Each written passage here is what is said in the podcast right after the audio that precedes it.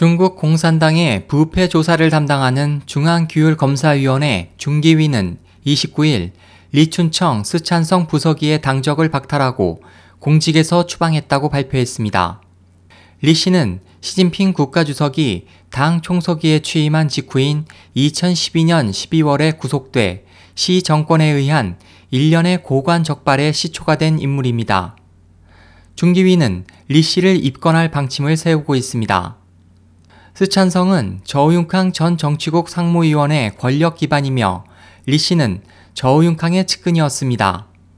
리춘청 사건의 움직임은 저우융캉 사건의 동향을 직접 반영하고 있는 것으로 알려져 주목을 받고 있습니다.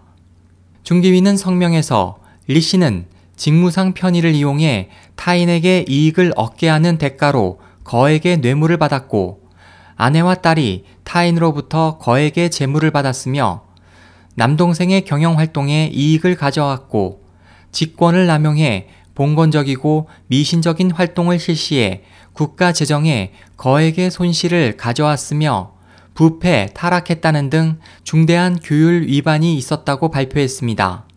또 이러한 위반은 위법하기 때문에 리 씨를 사법기관에 송치한다고 밝혔습니다.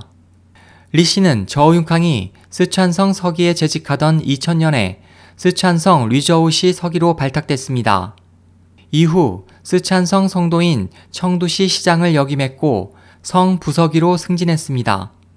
홍콩 명경망은 리 씨가 저우융캉과 그의 아들 저우빈의 사업의 최대 후원자라고 지적했습니다.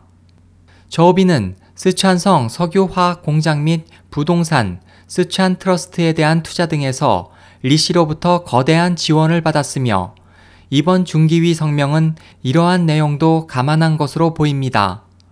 SOH 희망지성 국제방송 홍승일이었습니다.